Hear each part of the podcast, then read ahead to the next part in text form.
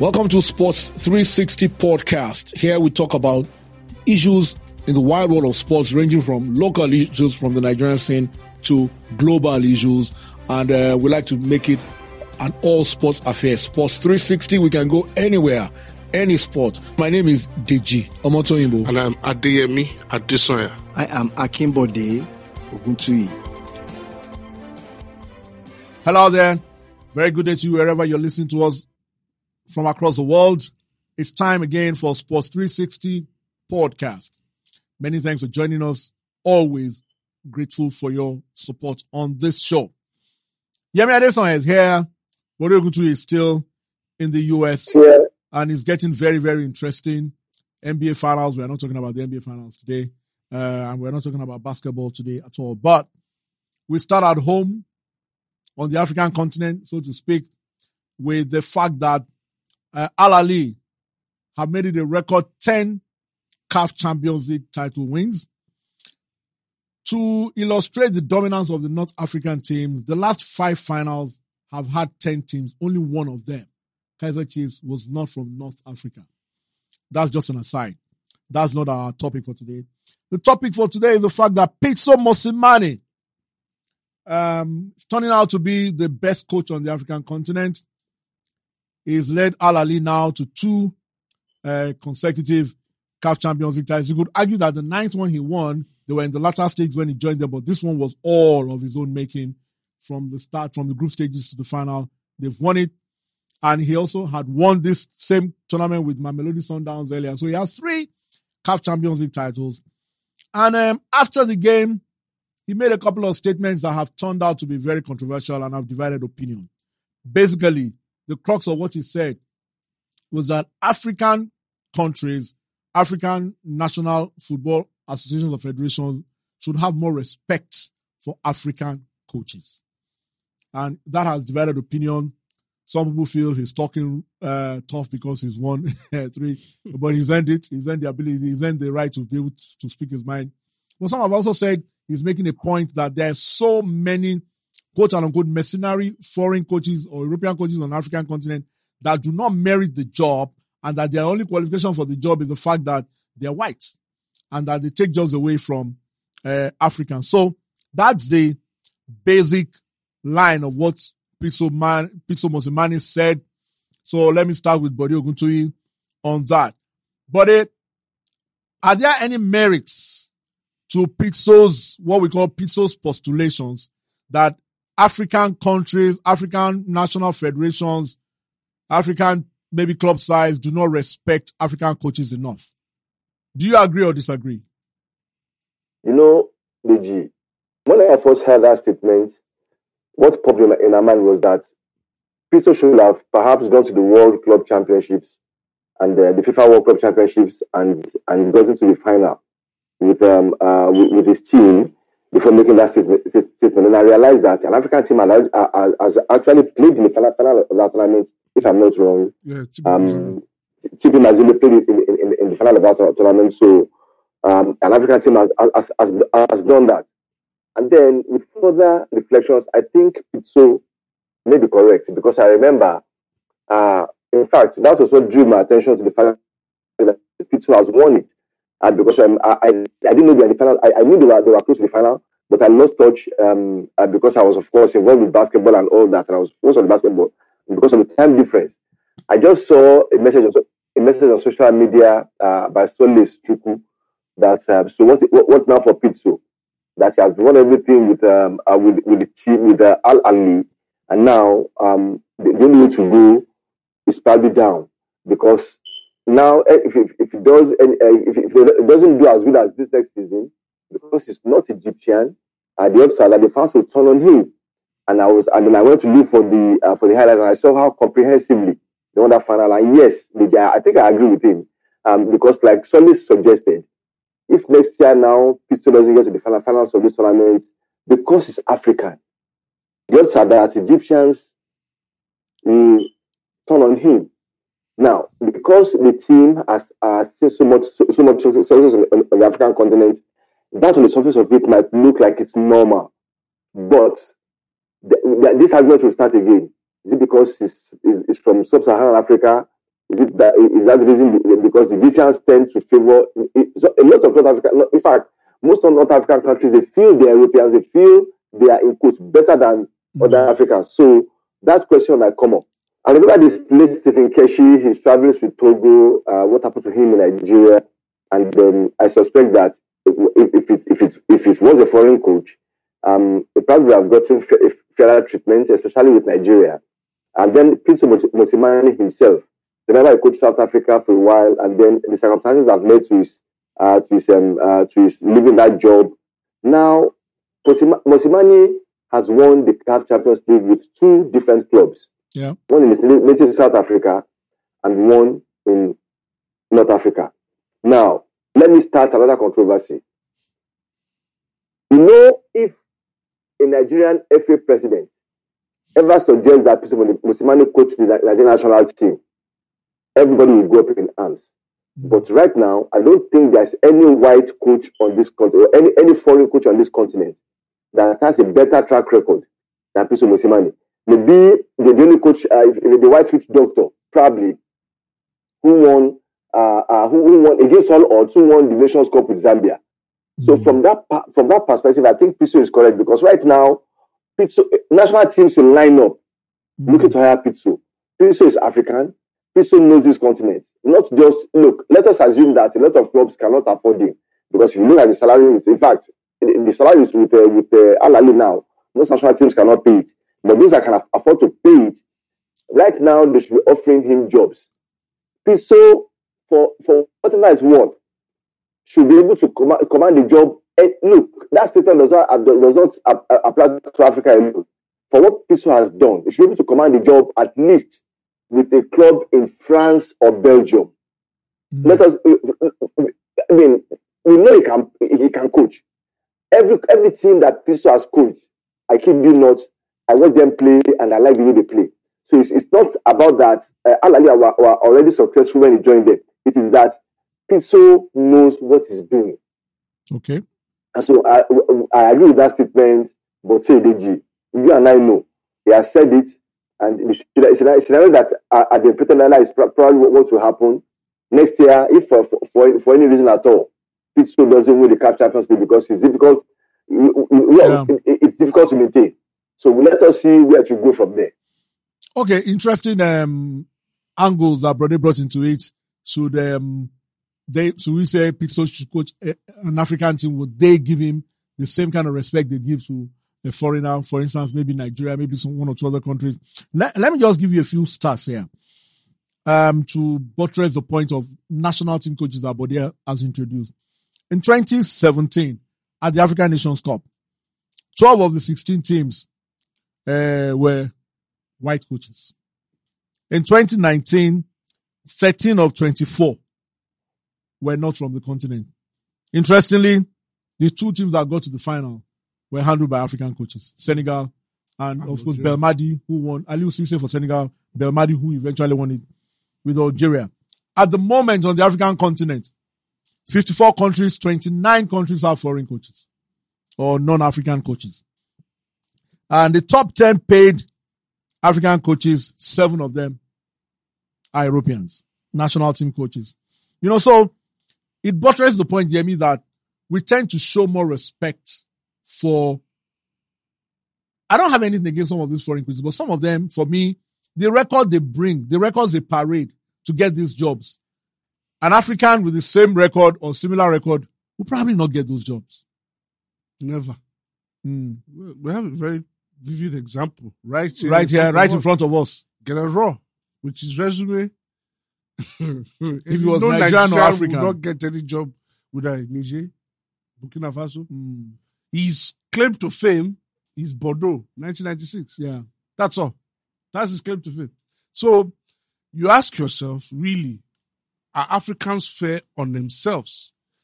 Are we fair on the continent, on the amount of work that some of our coaches put into, you know, uh, building themselves? And Pitso epitomizes that completely because he's he's put himself in a position where he can make these comments Yeah. because he can walk He's the talk. earned the right. He's earned the right to make such comments.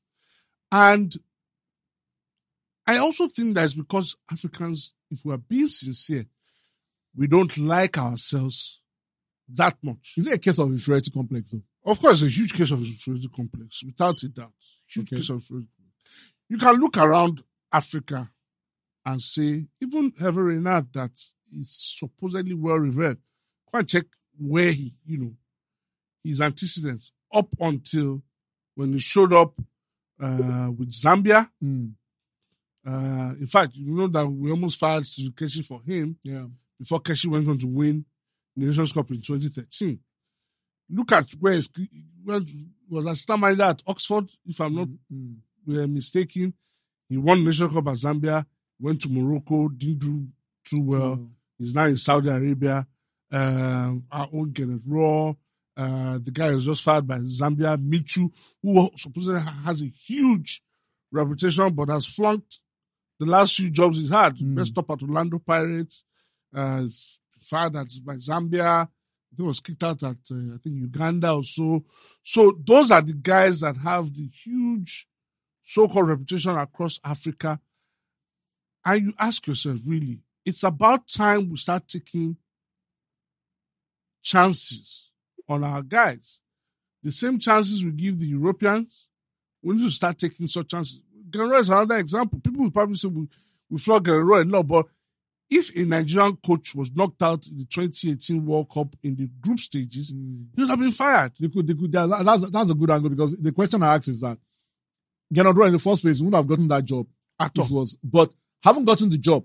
If he was not who he is, would he have kept the job up till now No way. if he was Nigerian or African? No way.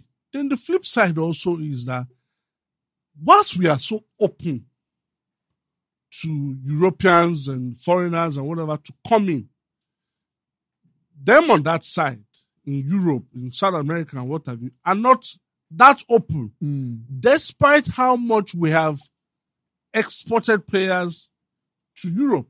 Mm. They are not, they are open enough to take our players, but they're not open enough to allow them to transition. Let me hold you there. But eh, but there's been a criticism of African, but uh, or even Nigerian coaches. Yemi has also made the criticism that they do not work hard enough in improving themselves. They do not work hard enough in developing themselves. They do not work hard enough in doing, in dirtying their hands, taking, trying to grow from the lower rungs of the ladder, build themselves up like Pitso has done, like Keshi did, like a few others have done, like Hervé Renard did. Is there a merit to that statement that African coaches just want jobs dropped on their laps without earning it and then they hide under this, uh, we are not respected and all that, that they've got to earn it more? What do you think? to be to, uh, to, to be honest, some of them do, but there are some who have done what Yemi has said, and they are still not getting the respect or the jobs that they deserve. And the names are plenty. Look, Emmanuel Amunike worked with Tanzania, and for all his worth, Amunike might not be, uh, how, how do I put it? We, we haven't seen much from Amunike in terms of results that I mean that you can hype, uh, uh, uh, that, that you can hype. But the fact is that Amunike, as far as I'm concerned, Amunike and Gernot they are the same level. I'll explain why. Gernot Rohr was in Burkina Faso, if I remember correctly. And in fact, when Gernot Rohr was hired, all of us asked a question. And they, they, they underlined it so many times. If a Nigerian coach has this kind of uh, resume, we hire him. Look at Amunike's resume. At the moment, at the moment, he has a better moment- resume than Rohr had when he got the job. But the point is, Tanzania that hired Amunike, were they, were they going to win the Nations Cup? you had a coach that you know has a pedigree. You, you hired him to do a job, and you are looking for him to become a miracle man. Look at Steven Siasia before his troubles. Siasia had a better resume than many other coaches. Why don't African coaches, other other nations, even let, us assume that Nigeria, we have a chip on our shoulders and we, we- and we, we, we overrate ourselves. Why can't other African countries, just like Togo did with uh, with Stephen. Keshi, Why can't they hire? Why can't Amunike and Siasia get a job? Why is it that up to now we are still talking about Amunike looking for? Look, we understand that yes, sometimes these guys look for jobs that are in quotes bigger than them because a lot of them, to be, honest, they are they on they are, they, they, they, are, they are waiting on the Nigerian uh, effort to give them jobs. But like to, like Togo, like Cote d'Ivoire did with Stephen Keshi, why can't other nations? Why can't they do that? Now, and remember I mentioned Nigeria and, and Mosimane a few minutes ago. What if Nigeria said, okay, you know what, Mosimane, we have seen what you can do. Come and coach the Super Eagles. And know some Nigerians will say, ah, because it's South African, oh, and that is where the problem is. All of us think the same way, but let's be honest. It's not just about African countries, it's about us. I would like gladly see, I, I would gladly hand the Nigerian national uh, team coach to Mosimane because I know that he, I, I know that he will not be biased and he'll be desperate to succeed. But with the, with, with the Nigerian FA think about it, will Nigerian people allow, allow him to think about it? And it, maybe that's a problem that our own coaches too like like uh, Siasia and Amunike have with other other nations. The fact that if they hire a Nigerian, there'll be a backlash. So it's not about just about the nation; it's also about us as Africans.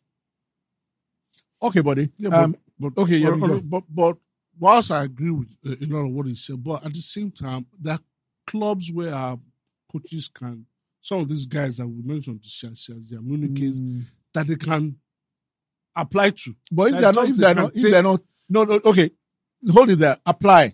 Have they not built enough of a CV to be headhunted? Yes, by some of these clubs. But, Uh, but it- it's not happening. It's, I think it also has to do with their posture, with their posturing, how they place themselves. Maybe they only want national teams. Exactly, or- they only want some particular type of jobs.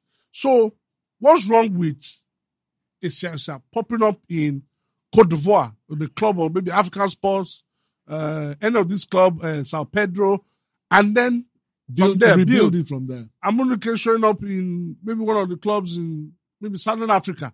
You know, build up that way till maybe one of the other clubs will eventually say, okay, this is the guy we should take. So I, I, I think posturing is also very important. So, uh, well, let's end it there. Pitso uh, Mosimane has done great. He's earned the right to say what he said. Uh, there's a lot of merit to what he said.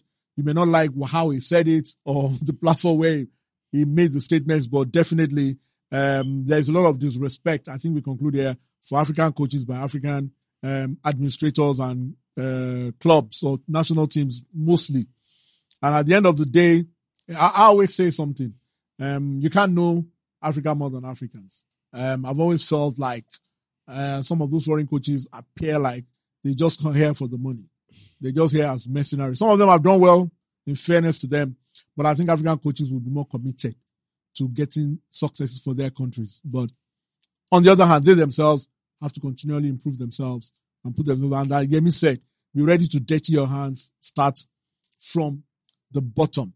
So, on the question of coaches, Ronald Koeman is the coach of Barcelona. He has a, I don't want to use a negative word, but he has a tough, tough, tough, tough times 10 job on his hands. Because Barcelona, it appears the financial bubble has burst. Barcelona have um, hired some players lately. Memphis Depay, free. Eric Garcia, free. Sergio Aguero, free. Messi, we hear is resigning uh, with much lower wages, although we're told that those wages are not, it's not a wage deduction, it's wage defer, deference till a later date. I will actually get his money and all of that. But beyond signing these players, they cannot register them yet. Yeah, I mean, I was at, guys, I was at La Liga November 2019 uh, for a one week training at La Liga Business School. And I can tell you that they're so strict with the financial controls. In fact, the financial oversight body, um, they are, they are separate from the La Liga body. They are in the completely, that's what independent. They are funded independently and they can check any part of the La Liga's financial structure. So that structure is so strict that right now Barcelona, as big as they are, cannot flout the financial restrictions they face because there's a cap they cannot go beyond in terms of salaries to pay, and they have that issue now. So they are trying to now uh, get rid of some high profile players on fan, on high salaries or high wages to be able to go within the cap and not flout La Liga's financial restrictions. So it's gone to a stage where we hear Memphis Depay has also taking a 30% pay cut less than two or three weeks after signing and having not played for the team. So Yemi is, it's a mess. And just on the lines where John, Joan Laporta probably won the election and Bartomeu lost it. Because under Bartomeu, Barcelona's financials just went awry. Uh, It's it's unfortunate you started with the with the oversight side because Yeah. if if they were that strong, what were they doing watching Barcelona have debts up to one billion Yeah. dollars? So maybe they couldn't control that that aspect of the finances. And I think that's where that's the quantum of Barcelona's problem. Mm. Having about a billion dollars in debt is a huge problem. Now, what we also need to understand is Barcelona are the number one team in revenue generation in the world. So they're number one. I think Real Madrid is number two. The Manchester United, I think maybe Bayern Munich are somewhere number four, thereabout. So um, their debt far outweighs whatever revenue they're making. Now the other side is that their cost to income is about I think about eighty to ninety percent. That's the cost associated with them running Barcelona is about eighty to ninety percent. So you're talking wages to players, wages to uh, managers. Um, in fact, payoffs to managers that they fired. Uh, one is Valverde. Um, the cost associated with running the club generally. Another issue. Now, the major issue Barcelona has today is partly the fact that Lionel Messi is a player for them. Why? Is because majority of what they earn as a revenue is linked to Lionel Messi. So, whilst they signed uh, a deal with their shirt sponsor Rakuten to um, be their shirt sponsor, I think the deal was for 55 million euros per, per, per annum yeah. it had a Messi clause, kind of had what they call a Messi clause. Mm. So that deal had run for three years. At the point it was going to expire was when there was issue with Messi. Messi, okay. Now, when they resigned on the one year, one year extension, the deal was cut down by 25 million euros because they were not sure Of the Messi Of of, Messi, Messi staying. Same thing with um, the sleeve sponsor, Beko. They also said, look, we're not going to sign you long term. We're going to have to wait and see what happens with Messi. So a lot of the income Barcelona makes is tied to Lionel Messi Okay. because he's a huge brand. He's probably the most recognizable sportsman in the world and all that. So a lot of it is tied to Messi being at the club. So you put on one side the reduction in commercial uh, revenue associated to a player, then how much of that commercial revenue are they spending? Now, just look at the wages. It's ridiculous. Messi earns over a million uh, euros per week, one million one hundred and sixty thousand per week on the old contract. We hear he's taking fifty percent pay cut. We have to wait. I'll take that. I'll take a 50% on 1 million. on, on that. and Van Willingly. Griezmann, 689,000 euros per week. Philippe Coutinho, who hardly plays, 470,000. So, first of all, even if you want to move these guys, who would take them these on wages. these wages? Mm. Uh, Miralem Pjanic, 314,360 euros per week. Who's going to take him? And he hardly plays as well. Uh, whoever did that deal needs has questions Mm. because they swapped Pjanic for Arthur to go to Juventus and they still paid on it. Busquets, 314, same as uh, Pjanic weekly. Alba, 245, uh, 920 per week is humongous. So you look at how they structures those deals, the salaries. Then we now come to the transfer fees they paid. Mm. Uh, Philippe Coutinho has different clauses in this. in the transfer fee they paid uh, Liverpool. They are due million, another, they are due to pay another seventeen point one million euros when he plays another ten, 10 games. games. He's not going to play those games. I can bet you. he won't play those games. So, so you look at that, how crazy that is. Uh, there's Ousmane Dembele, they spent over 100 million euros to bring him from Dortmund. He's also hardly played. Okay.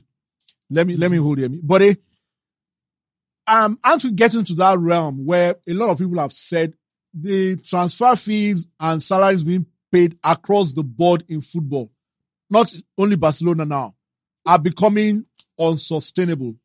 Man City and PSG were able to wiggle their way out of financial, uh, regulatory problems in the last couple of years. Um, Yemi mentioned you, the, the, desperation to acquire players. Obviously, they paid, Barcelona paid over the for Coutinho and Dembele. You can mention a lot of other clubs who have paid over the to hire players and all of that. Is this Barcelona problem symptomatic of the fact that all these transfer fees and wages that are still continuing, by the way, are not sustainable in football, especially in the aftermath of uh, the pandemic, the, the COVID-19 pandemic that ravaged the world and has affected so many uh, financial models of funding. What do you think? I agree with you. Uh, the, the, fees are crazy, and honestly, I don't think it's sustainable.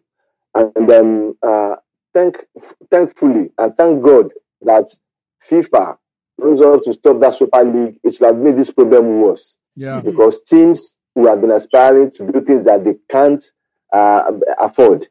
And as a, as, as a Villa fan, whose best player is, is being bandied around in the media, I ascending to one of the biggest teams in, uh, in, in, England, uh, I, I will point a finger at those two Manchester teams and, and those two big guns uh, in, in, Spain. They started this. Other, other teams are scrambling uh, to, to, to, to, catch up, and that has what, what that, that is what has led us to uh, to where we are. And unfortunately, like Yemi said, if the regulatory bodies have been doing their duties and doing their jobs, they, they, they, a lot of these clubs should have been studying their tracks a long time ago. And you mentioned PSG and Man City now. How are these teams still able to, at the drop of a hat, pay humongous sums of money to rob other clubs of the talents that that that they, they created? Look, Deji, as long as these people that are that are that are, are how monies are spent by clubs, as long as they are leaving loopholes for, for, for teams to crawl through, because I suspect that this is happening because this is Barcelona. Are we sure that Real Madrid are not in the same boat? Because I remember the time that Real Madrid uh, were going to get in, the, in, in, this situation, uh, um, the, the, the, the Spanish government did some magic Mm. To, uh, exactly to, to ensure the, the escape. So for me, as long as the level, as the playing, playing ground is not level, some teams will be finding ways to find to create not even not find to create loopholes that they can jump through. And I think it's unfair because the football that we you and I enjoy, it is it is the unpredictability of it. It is it is that it is the fact that a shining light shows, shows up at, at a club, just like George Best showed up at United all these years ago and transformed the landscape. This is what makes football interesting. That they grow the best talent from the academy and they're able to keep them to challenge the order. You know, but when teams can buy their way to success, just like City, did and are still doing, like Chelsea did and are still trying to do, um, a time will come when these new money teams will come up with a suggestion that almost tore the, almost tore the football world apart a few months ago, DG.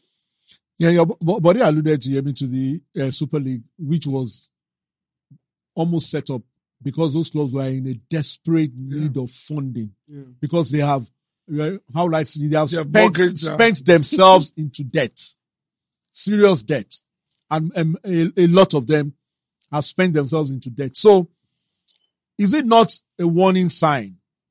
Now, the Super League didn't happen we have Barcelona in this. You can now know why Barcelona and quickly Real, signed up. And Real Madrid. And Real Madrid quickly wanted to sign up for that because it was money that they could use to offset their problems. What can the authorities do really?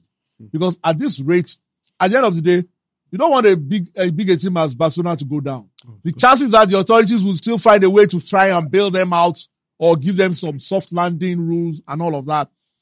How do you, of course, nobody bargained for the pandemic which also affected because I have an idea of how much these clubs, especially Real Madrid, I've been to Real Madrid's uh, um, this stadium tour, how much they make on a daily basis, and all that was lost for about, about a year. Yeah.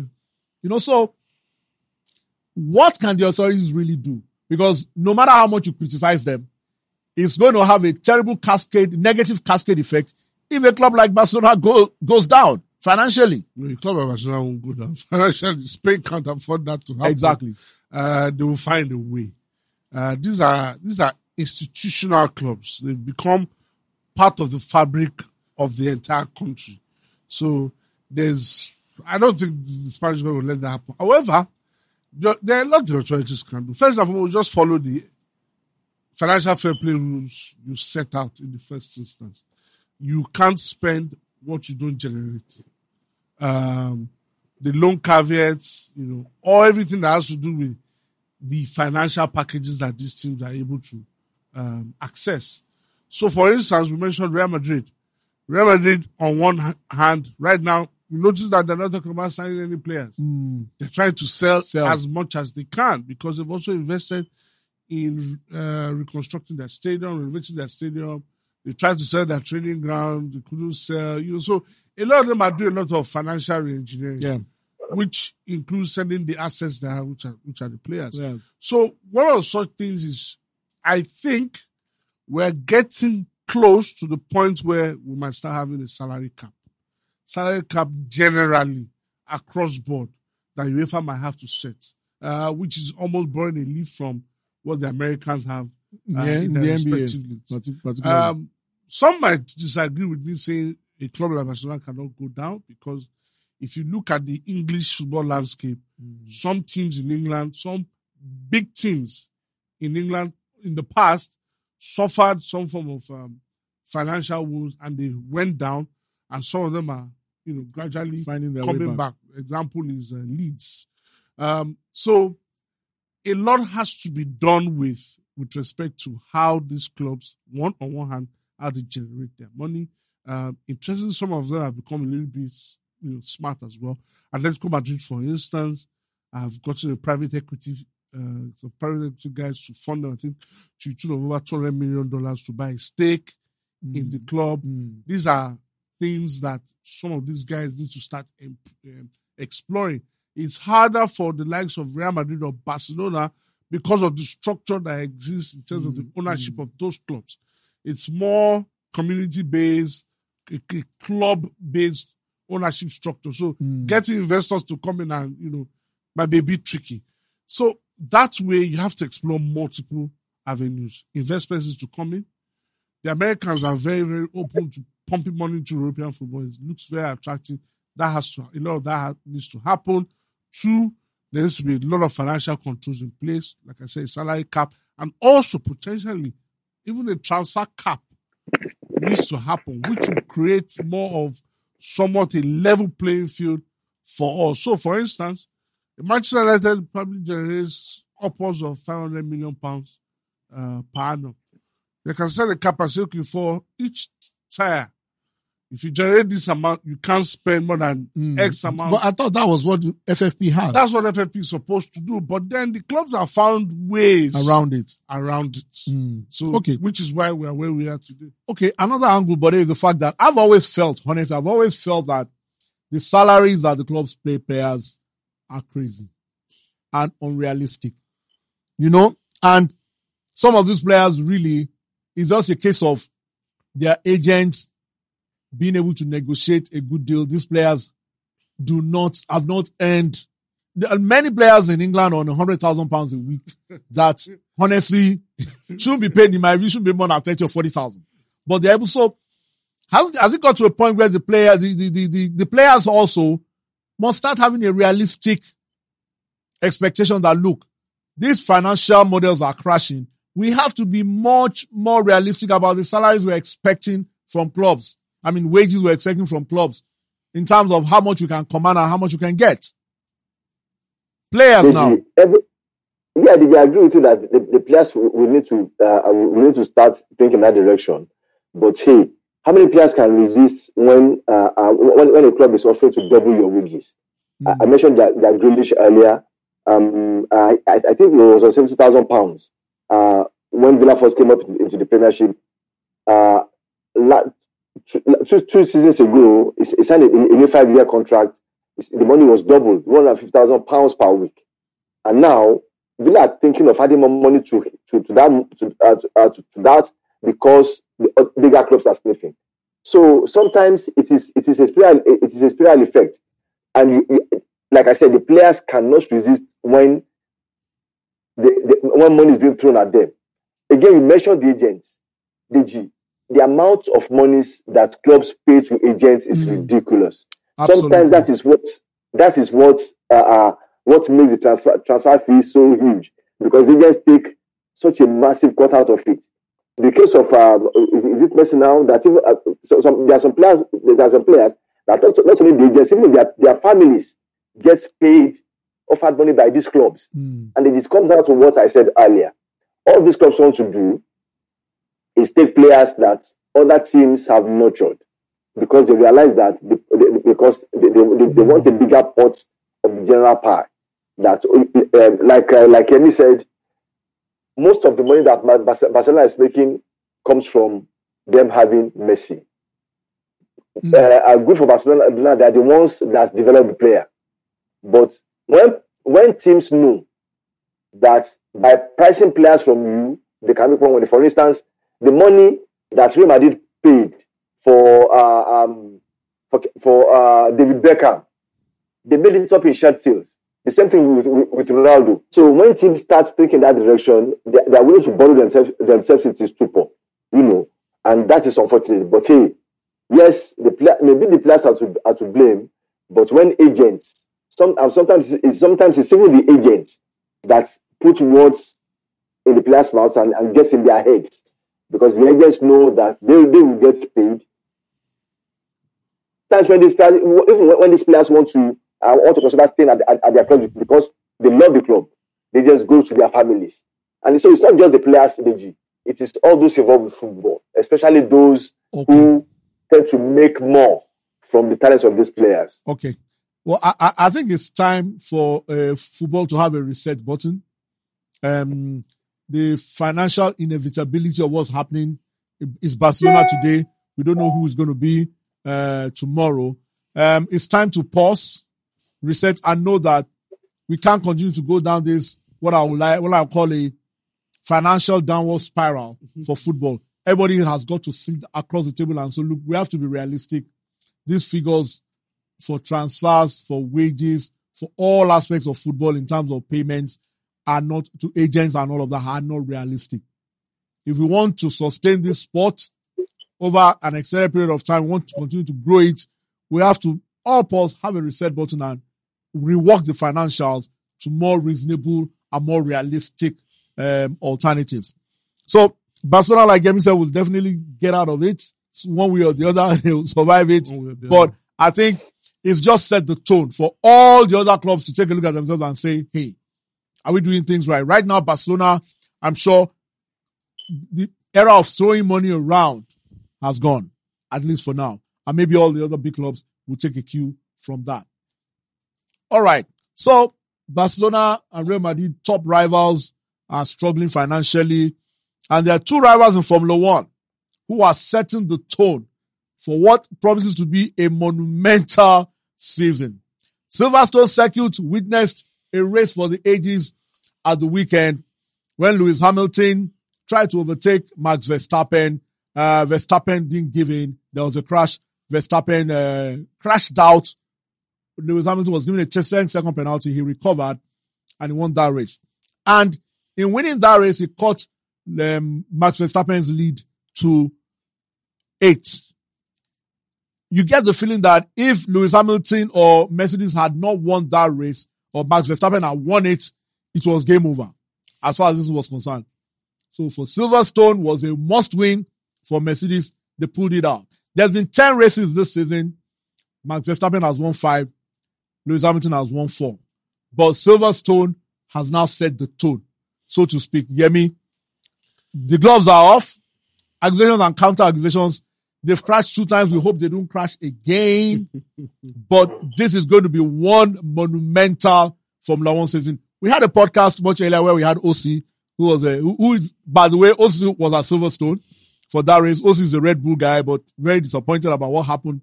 But let, let, let's focus on the incident. It was just a racing incident, isn't it? Are we getting overboard on both sides? Because it could have been the other way around. You know, First of all, I like the your quick rhyme. Silverstone setting Set the tone. Okay. Um, this is what the sport means. Mm. The sport, I think, since um, Lewis Hamilton and Nico Rosberg, we haven't seen any core Mm. rivalry. And note, both And those, those were were same team. teammates then, yeah. Uh, so I think this is what the sport needs. The sport needs a hot rivalry like this for it to continue um, to lift up the profile of Formula One. Uh, but at the same time, I think there's enough blame to go around, you know, with respect to this issue. Uh, this um, this particular incident is almost reminiscent of uh, Ayrton Senna and Alain Prost Yeah. um, in the in the in the eighties or thereabout in the early nineties when both were the top two drivers. They were also on the same team at the point, and one had to go. They had to go their separate ways. So the sport needs this um, because imagine if Verstappen had won, we don't have a race. We don't, have, a championship yeah. uh, because there, there was almost absolutely no way Lewis is going to catch him. But with this, it sets everything finely balanced. Mm. Let's go for the remaining races uh, in, in, uh, for the season. Now, to the main incident. Whilst one school of thought has blamed Hamilton for his poor driving, poor sportsmanship, disrespectful um, celebration, and what have you. Another school of thought has pointed to Max's antecedents. That look, this same incident, Marx has been involved in similar incidents, incidents. several incidents in the past. Why? That's why we called him Mad Max. And at that time, the excuse was he's young, Mm. he's brutish, he's Not trying to find his way, he's trying to grow up in the ladder. And then now the guys on the Max side are now saying Lewis should know better, you know, and all that. But I, looking at that incident again, I say, even if he didn't hit him on the start, if if, if Max had gotten in front of him, there's every chance that Lewis had Lewis hit would him have behind, and behind, Lewis had yeah. been. so it could have been. It could have been either one. Okay, buddy. I know you're a huge Lewis Hamilton fan, and um, he's trying to win an ace title. Is it trying to title. uh, nine to win an, a ninth title, or is it eighth or ninth? I think he's trying to win an ace title. He's trying to win an ace title. He's seven-time Formula One champion. He's trying to win an ace title, and a lot of pressure. But we always knew It's his eighth title at Silverstone. it's the eighth title at Silverstone. Yes, we always knew though that this was going to not going to be easy. Max Verstappen was set up for this season. Red Bull, the car was ready for this season, but these are thrown back in the in the in the mixer. Going forward, who is under more pressure now, in your view? Is it Lewis Hamilton, who's had to fight from behind for the first time in a long time and he's got himself back in position, or is it Max Verstappen, who's been used to chasing the leader, but is now the hunted. Who is under more pressure? On, on, on a lighter note, um, Osikana Dirisu, you mentioned his name, uh, OC, earlier. OC used to, la- last season, while Hamilton was running away with it, OC, OC used to make one statement. Each time he comes in to console himself, he said, all it takes is one DNF. Yes. Now, there's a DNF, but in the wrong direction. you know, you know, I, I told him, but I told him two weeks ago that when he was, you know, you, you were out of town, when he would come to the studio on Monday Red- morning with his Red wearing, wearing his Red Bull top and, uh, you know, laughing at all the, I told him two weeks ago, I told him, I said, OC, 33 points, but it only takes one DNF. Honestly, I told him this like a couple of weeks ago, and I didn't know it was going to happen. And of course, it happened. So back to the question: Who do you think is under more pressure right now? Oh, oh, hold on, hold on. There's a second point. Okay, I, rem- I remember you telling the stories that the first two or three times you went to Old Trafford, United lost those games. yes, Osika, Osi- Osi carried himself to Silverstone, probably to, to, to watch. Okay, okay, okay. so you are saying OC jinxed madman Max Verstappen. I hope when you come back, you'll be able to face him in the studio. but that's an aside. Um, I, I, was also following up on, on the incidents after, and uh, so, so one writer made a terrific point. He said, at key moments in previous races this season that Max has won, that he has driven uh, uh, that he has driven the same way, and Hamilton allowed him to pass. up, Yeah. allowed him. And I remember Hamilton. You know, I didn't know this because, of course, when you are watching the race real time, you, are not since you are not there, you don't know the decisions that drivers have to make because sometimes we we don't know the intricacies of all the rules. So when that writer noted that it's not that Max Verstappen had changed, it is that Hamilton had mellowed. Because I remember Hamilton saying a while back that it is not a procession, it's a race. And when you are racing, things happen. Yeah. And that's and I and I think that is why a lot of drivers are saying, why why why is it that the FIA are making so much out of this? That it's it's a regular thing that happens because we are racing. Yeah. Deji, now back to, back to your question. I think the odds are that unless the FIA comes out and makes some drastic pronouncements, we are going to see more of this happen in the coming races. Because hmm. now Hamilton The gloves are off. the- and- and- yes, the gloves are off. Look, what Hamilton did was to put down a marker. Mm. You win this race, you are out of sight. I won't allow it. Isn't that a bother though? Isn't that a bother though that we hope we don't have, uh, you know, because it's, it's a dangerous sport. Oh, and yes, the two of them going at it like this, I hope we won't have a crash that, God forbid, we will all regret. Isn't that a bother? At least, because that's a bit of a bother for me. Deji, for me also is a bother. I'm just saying. You ask me because now both of both of them are under pressure. Yeah. You mentioned Mad Max. There's a reason they call him they call him Mad Max. And like like Yemi said, people made excuses for him. The only thing Hamilton did wrong the quota was that Hamilton just didn't, ba- didn't back down. And that is what happens when you have been bullied so many times. We all know that Max Max has better car. But I can put my money on it that Hamilton is a better driver.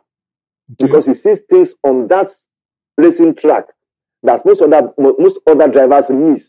And a lot, some of some of the races he won last year was due to decision, decisions that he made. Even there's a, there's, there's a race this season that Hamilton ended that race on tires that are almost hmm. dead Yeah. because he made the decision not to pit. So Okay. for me, both are under pressure. Hopefully, the F- FI will rein them in because Mad Max will always Mad Max himself in every race. And but now that Hamilton, Hamilton doesn't want to lose in front of his own crowd. And I guess that now that he knows that he can call his bluff, Hamilton will, not back up. So it's now down to the FIA to ensure that they are, they are either going to allow them to race, which will be dangerous because, like you said, it has set down a bad precedent. It, it has set a bad precedent, and we all know where, where this will likely end. Okay. Okay, buddy. So it's down to it's up to the FIA. Okay. Okay, buddy. Um, Yemi, um, buddy mentioned about decision making. You know, at the Azerbaijan Grand Prix, uh, Verstappen, uh, crashed out and the race was going to continue. And Hamilton, I think, was in second or third position. I think second position. And he could have coasted in that second position and gained points and all that. He went for it. He also crashed out. Both of them did not finish. Sergio Perez went on to win. Bad decision on Hamilton's part. This latest race, Silverstone, would you say was a bad decision on uh, Max Verstappen's part? Because it was the first lap. There are 52 laps. If I let him pass, I still have enough time to over- overtake him, recover, or even if I lose the race and I come in second, I gain 18 points, he gains 25. I still have a, I think it will have been a 25 point lead Yeah. instead of losing it totally. So would you say that Hamilton made his own bad decision at the Azerbaijan Grand Prix? Would you say it was bad decision by Mad Max in this race? Bad decisions in equal measure. Yeah. Um, yes, Hamilton could have just coasted and ensured that he got a put on fin- finish in at the Azerbaijan Grand Prix. Okay. Um, that move to potentially finish first Mm. cost him that one. And now in this one, Max should have, you know, paced himself. Mm. First lap, note Hamilton didn't pass um, Leclerc until I think the final lap, Two, final two the laps. final two laps in that race. So And it was uh, at the same turn, I actually. And uh, Leclerc gave just way. gave him Mm. Oga pass. You know, so um, sometimes it's also part of the strategy. You really don't know what you know the team is saying to the driver, you know, in terms of, okay, this guy is approaching. How do you handle this? But first lap, there's a lot, there's still a long way to go in the race. Mm. Probably want to say maybe a bit of uh, inexperience on the Mm. part of Max for being too bullish at such a start where he could have, you know, probably commanded his way through and found a way to catch uh, Hamilton as long as he's not too far behind, especially because he supposedly has the better car. Mm. So um, I think in equal measure, enough blame to go around. But I think that um, a little bit of inexperience would have told for Max in that uh, Silverstone Grand Prix. So when you talk about rivalries, it's becoming very, very tight. Uh, of course, um, uh, Max Verstappen now leads by just eight points, which in Formula One is nothing, you know. And uh, Red Bull only leads by four points in the constructors' tight championships.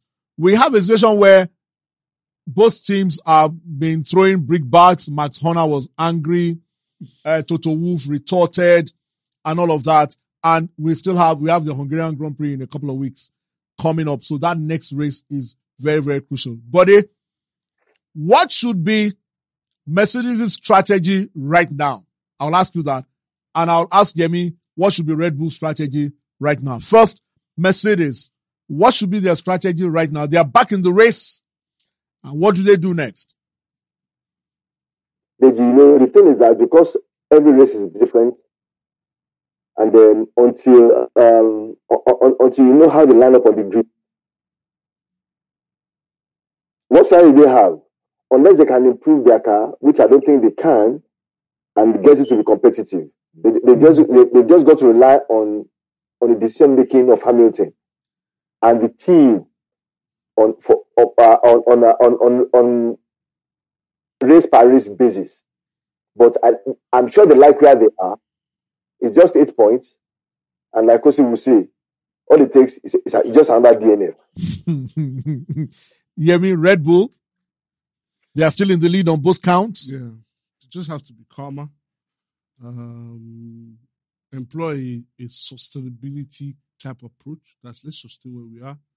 Uh, if you can go for the kill, if there's an opportunity to go for the kill, Mm. do that. But with the way the, the race is going, as long as Max continues to finish on the podium, Podium. Mm. there's a likelihood that he will win Yeah. um, Yeah. the championship. So maybe, maybe, like you said, maybe the next couple of races, Red Bull, just stay calm. just stay calm. don't overstretch it. Don't go Mhm. for it too much. Just try and place properly. And then, but for Mercedes, you know, they, they're still eight points to The overcome. pressure is more. I think the Mm. pressure is more on Mercedes because they have to catch up, and I'm not sure they over the years how many times have they been in this Position, position of playing catch up. want to catch up. Mm. So, but hey, your man, Uh, Okay. Yeah, Yemi, hold on. Yemi, don't you think is that's what, what, well, what is is the opposite opposite of what you said? Look, they are been champions in the past, right? Don't you think it's Red Bull who are who have their noses ahead that's under pressure to show that the 33 points uh, gap they have just a week ago they didn't lose it, uh, they, they, they, they don't lose everything. I think the, the pressure is more on Red Bull and, and I think and I think the pressure is also more on them because it depends on what is going on inside Max Verstappen's head. Because what happens with Hamilton it can happen with anybody else as long as it's Max that is driving.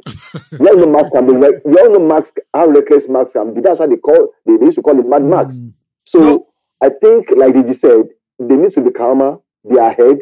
It is to control Max. They have the faster car, so they have an advantage, and so they are under more pressure. okay, I have to wrap it up. Let me ask you for, I like it when I don't have it to make a prediction. Let me ask you for predictions. Um, Mad Max to topple Lewis Hamilton or Lewis Hamilton to continue uh, his um title change, like title streak. Sorry, It's one of the uh, we know. it's a tough call because you really don't know what will happen. But then I- I think Lewis might just have enough experience to to see it pull through. it through. All right. Um, Bode, who wins? I can guess what who you will say. But No, let me, no, no, there's- yes, because look, Max, Max is under a, a lot of pressure and is- is likely to make more mistakes. okay. I mean, he has nothing to prove. We know he's a good driver, And like Okay. you always say, it's in, it's in the head of Max. And that is crucial. Okay, I know. I think OC, wherever he is, will have a different opinion from the two of you. Uh, when he comes back, I like to see his face when he gets back to the office, uh, whenever he gets back. All right, you can follow this podcast, Sports 360 Pod, on IG, as Instagram, Sports 360 Pod on Instagram. You can follow us and share all our podcasts uh, on a weekly basis. It comes to you every Thursday, and that's when you can watch out for Sports 360 podcast. Season one will be over in a bit, and season two will be coming up bigger and better. But we want to thank everybody. At, at times, you look at the territory from where people listen It's very, very impressive. We thank you all for staying on to Sports 360 podcast. Once again, follow us on Sports 360 podcast on Instagram. Thank you guys for another exciting episode of Sports 360 podcast. We'll hit you up again same time next week. Bye bye.